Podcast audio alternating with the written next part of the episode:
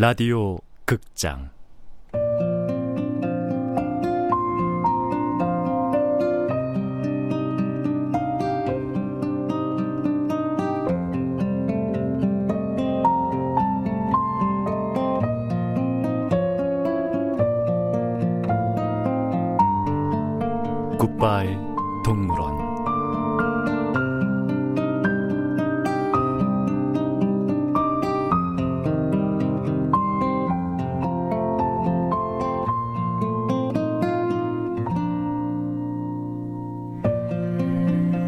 원작 강태식 극본 이유선 연출 오수진 스물여섯 번째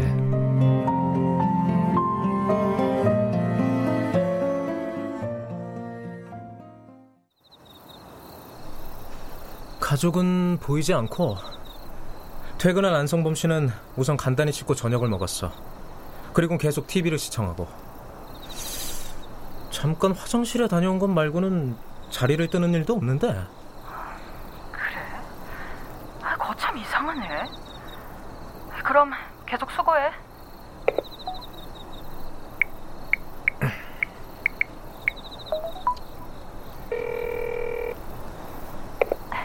네, TV 앞에 앉아 있는 안성범 씨 말이야 최면에 걸린 사람 같아 아무 생각 없이 멍한 표정만 짓고 있는데 저 안성범 씨 프로필 좀 부탁해 아, 네. 음, 안성범 씨는 신춘문예 출신의 11년차 소설가고 등단 당시에는 완성도 높은 문체와 섬세한 감수성, 현대인의 불안을 심도 있게 파헤쳤다는 호평을 받으며 문단의 기대를 한 몸에 받았습니다. 그리고 다음 해에는 장편 소설을 출간했고 그때도 반응이 좋아서 평론가들의 격찬이 이어지고 주요 일간지에서 인터뷰 요청이 쇄도했다고 합니다. 혜성처럼 등장한 한국 문단의 기대주 문단과 대중을 아우르는 스펙트럼 넓은 소설가 한국의 현대 소설은 안성범 이전과 이후로 나뉠 것이라며 극찬을 아끼지 않는 평론가들도 있었다며 네, 이 장편 소설을 계기로 안성범 씨는 일약 스타덤에 올랐고 사인회다 독자와의 만남이다 해서 여기저기 불려다녔어요. 그때까지 근무하던 회사를 그만두고 전업 작가의 길로 들어선 것도 그 즈음이었고요. 창작 활동에만 전념하고 싶었고 소설만 써서 먹고 살 수 있지 않을까 생각했지만 착각이었겠지. 회사를 그만두자 바로 수입이 불규칙해졌을 테고 얼마씩 찔끔찔끔 몇 푼 안 되는 돈이 들어왔으니 그걸로는 생활이 되지 않았을 거야. 안성범 씨는 생활고에 시달렸대요. 지구를 향해 날아오는 운석처럼 전세 만기일이 다가오고 히말라야 정상에 쌓여 있는 만년설처럼 공과금 독촉장이 우편함에 쌓여가고 마트 영수증을 보면서 공포 체험을 해야 했다고 술자리에서 털어놓은 적도 있다고 합니다. 다음 해에도 안성범 씨는 장편 소설을 출간했지만 통장으로 들어온 원고료는 구경도 못 해보고 빠져나갔다네요. 대한민국은 소설만 써서 먹고 살 수 있는 나라가 아니니까. 한국 사람들은 책을 읽지 않잖아. 주식이나 연예계 소식, 내일의 날씨처럼 당장 눈에 보이는 것에 더 관심이 많으니까. 책은 팔리지 않았을 테고 인세로 들어오는 수입으로는 생활할 수도 없었겠지.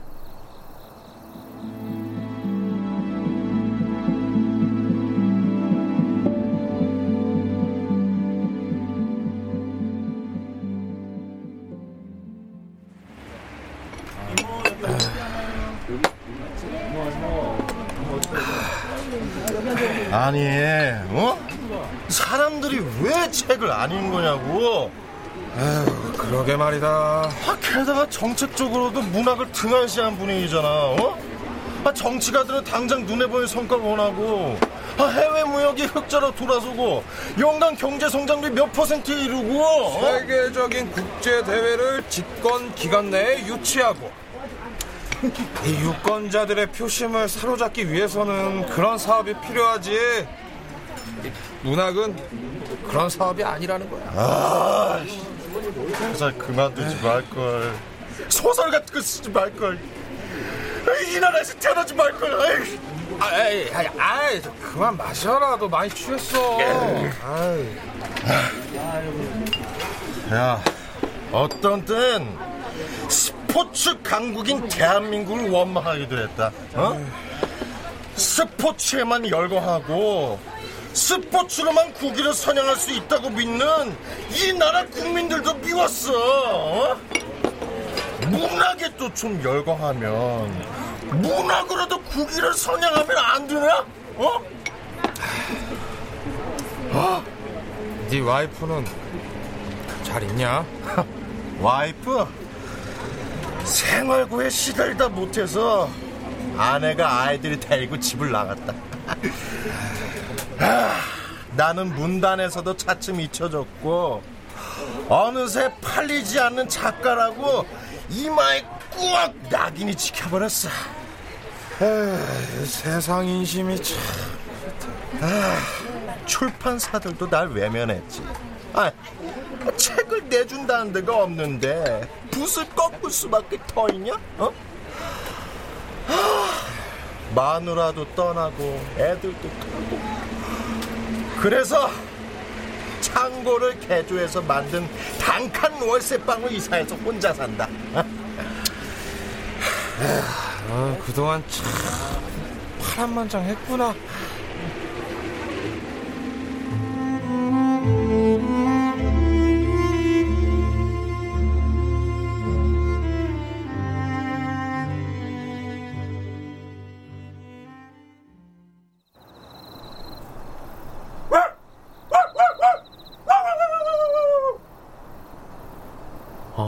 안성범 저 인간은 어디가 고장이라도 난 것처럼 몇 시간을 TV 앞에 저러고 멍하니 앉아있네.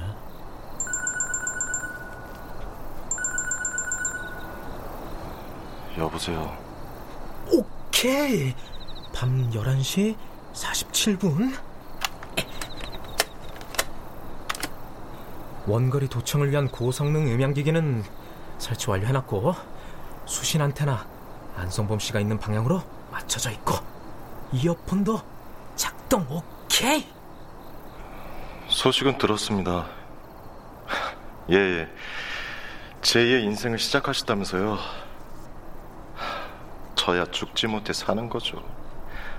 거긴 어떻습니까? 어? 긴 말은 안 하고 상대방의 말을 듣기만 하네 정말입니까? 설마요. 그야 그렇죠. 아 이런 단편적인 대화론 뭔가를 알아내기 어려운데. 아무튼 잘 지내신다니 다행입니다.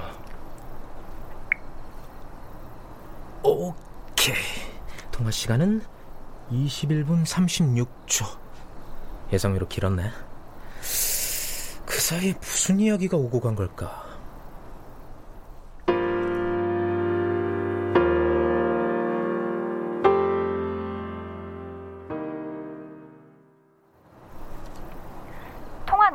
물론 발신자의 신원조차 파악할 수 없는 상태네요. 망원경으로 안성범 씨 표정을 보고 있는데 묘해 뭔가 충격을 받은 것 같기도 하고 좀 우울해 보이기도 하고 아직도 TV를 보고 있나요? 아니 더 이상 TV를 보고 있지는 않아 그냥 멍하니 눈만 뜨고 있는데 어?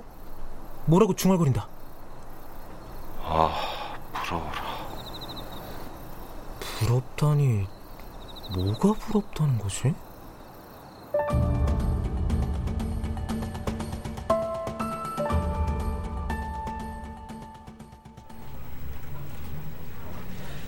바다 코끼리 안성범 씨만 그런 게 아니라 반달가슴곰 김희종 씨를 비롯해 쌍봉낙타 박세원 씨, 인도 코끼리의 후미를 맡고 있는 안경문 씨와 역시 아프리카 코뿔소의 후미를 담당하고 있는 김성중 씨 이상 다섯 명이 어젯밤 누군가에게서 걸려온 괴전화를 받고 아 부러워라 라고 똑같은 반응을 보였다는 사실이 확인되었습니다. 우선 동물들이 모두 비슷한 반응을 보였다는 점. 전화가 걸려온 시간이 자정 전후라는 점. 그런데 통화 시간은 겹치지 않는다는 걸 보면 그렇지. 발신자가 동일인일 가능성의 무게를 싣고 조사에 들어가지. 바로 통신사에 문의해서 발신자 추적해.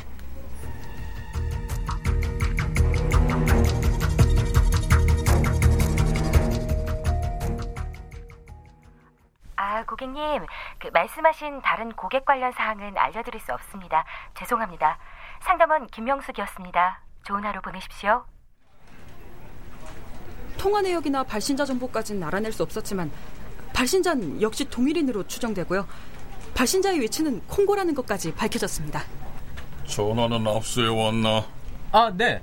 자, 이게 바다 코끼리 안성범 씨에게서 압수한 휴대전화입니다. 음. 자, 여기 발신자 목록 중에 어젯밤 11시 47분부터 21분 36초간 통화한 기록이 있는 이 번호를 눌러 보십시오. 그래.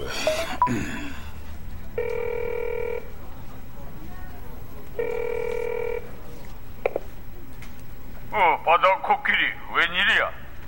어제 통화했잖아. 나는 바다 코끼리가 아닐세. 어, 당신 누구야? 바다 코끼리는 어디서? 아침에 출근한 바다 코끼리 안성범 씨는 동물원에 들어서는 순간 체포해서 다른 동물들과 함께 야행성 동물관에 감금해 놓았습니다. 음. 바다 코끼리는 우리가 차일 데리고 있네. 바다 코끼리는 무사한가? 걱정 말게. 바다 코끼리는 무사하니까. 바다 코끼리가 정말 무사한지 목소리를 듣고 싶다. 목소리는 나중에 듣고 일단 우리가 목소리를 듣기 전에는 몸값을 줄 수 없다. 그날 아침 동물원 원장은 한 사육사로부터 누군가 전화로 동물들을 선동하고 있다는 보고를 받았다고 한다. 하지만 왜? 이유가 뭔지 우선 그걸 알아내야 했다. 역시 돈인가? 원한다면 줄 생각도 있었는데 바다 코끼리의 목소리를 듣고 싶다 하니 순간 당황했다고 한다. 나는 바다 코끼리 유괴범이 아닐세. 아니 그럼 이 시간에 뭐 하나 전화한 거야? 여보세요. 이보게 나는 아니 전화를 끊었네.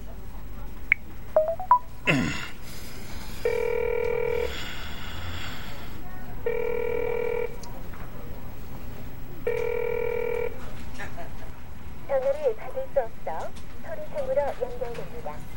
연결 후에는 통화료가 부과됩니다. 다른 전화기 가져와. 예, 반달가슴곰 김희종 씨의 휴대전화입니다.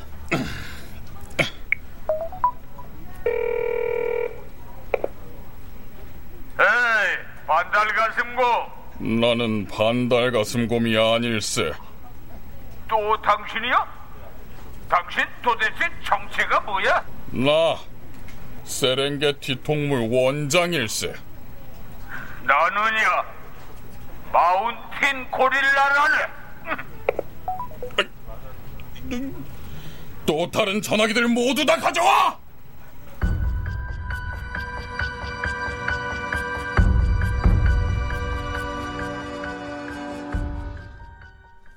상대가 예고도 없이 전화를 끊었고 다른 휴대전화로 통화를 시도해봤지만 지금은 고객님의 전화기가 꺼져 있사오니 이런 안내 방송만 흘러나왔다고 한다. 결국 모든 문제의 발단은 괴전화의 발신자인 마운틴 고릴라라고 생각한 사육사들은 야행성 동물관에 격리되어 있는 동물들에게 통화 내용을 물었다고 한다. 도대체 전화로 무슨 얘기들을 한 겁니까? 그냥 세상 돌아가는 이야기 좀 해시다. 세상 돌아가는 이야기? 선동적인 발언이나 뭐 불순한 내용 같은 건 없었어? 네. 마운틴 고릴라가 거기 생활에 만족하고 행복하다는 이야기를 들었을 뿐입니다. 예상 밖인데? 막 들쑤시고 선동했을 줄 알았는데. 음, 음, 음. 대자연 속에서 욕심 없는 삶을 실천하는 마운틴 고릴라의 생활 철학이 부러울 뿐입니다. 현대인의 귀감이자 모범인 마운틴 고릴라를 모범 시민으로 추천이라도 하고 싶은 마음입니다. 그렇다고 대전제가 바뀌는 건 아니야. 설사 현대인들의 귀감이자 모범이라 해도 마운틴 고릴라는 동물원 입장에서는 처리해야 할 골칫덩어리야. 말로 안 된다면 실력을 행사할 수밖에 없어.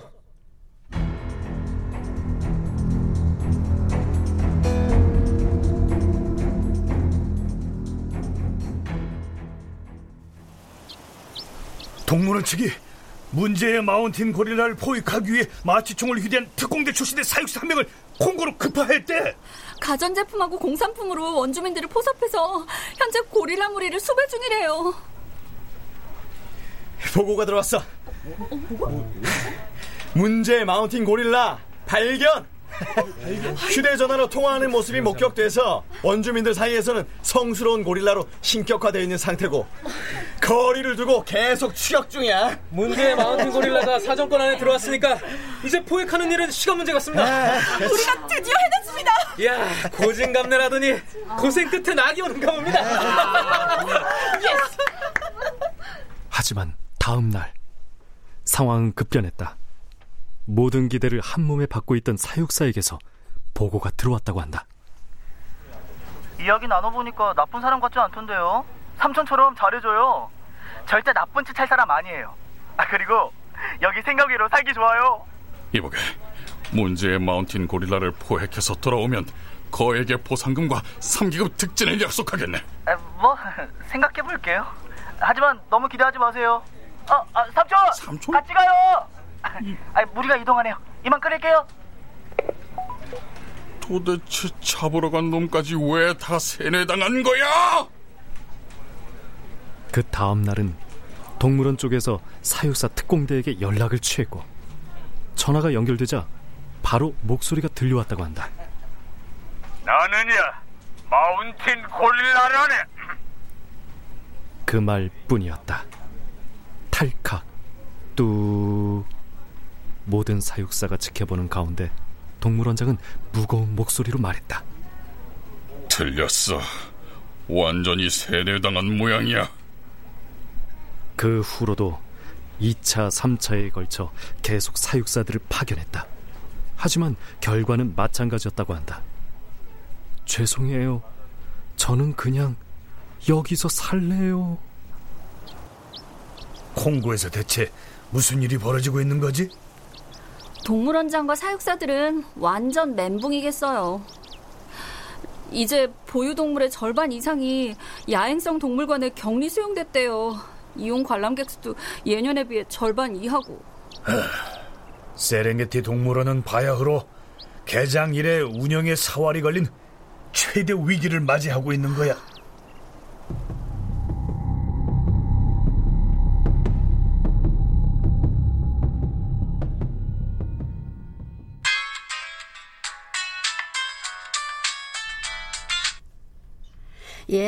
여보세요?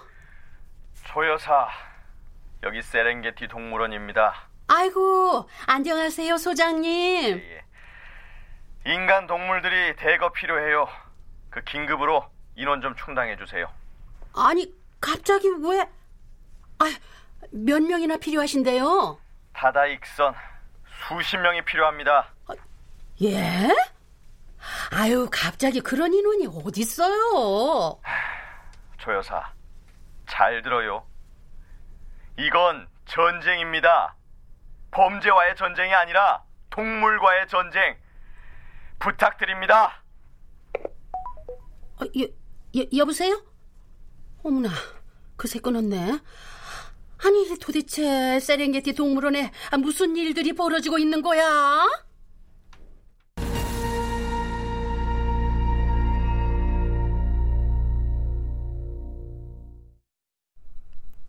출연 영수 방우호 만딩고 유강진 돼지엄마 최옥희 조풍년 양석정 N 최정현 성범 선우현수 성범 친구 김용 동물원장 구지원 소장 하지형 사육사 김인영 허예은 여직원 신원유 상담원 이미진 남자 임주환 특공대 박주광 음악 박복규 효과 안익수 노동걸 윤미원 기술 이진세 김효창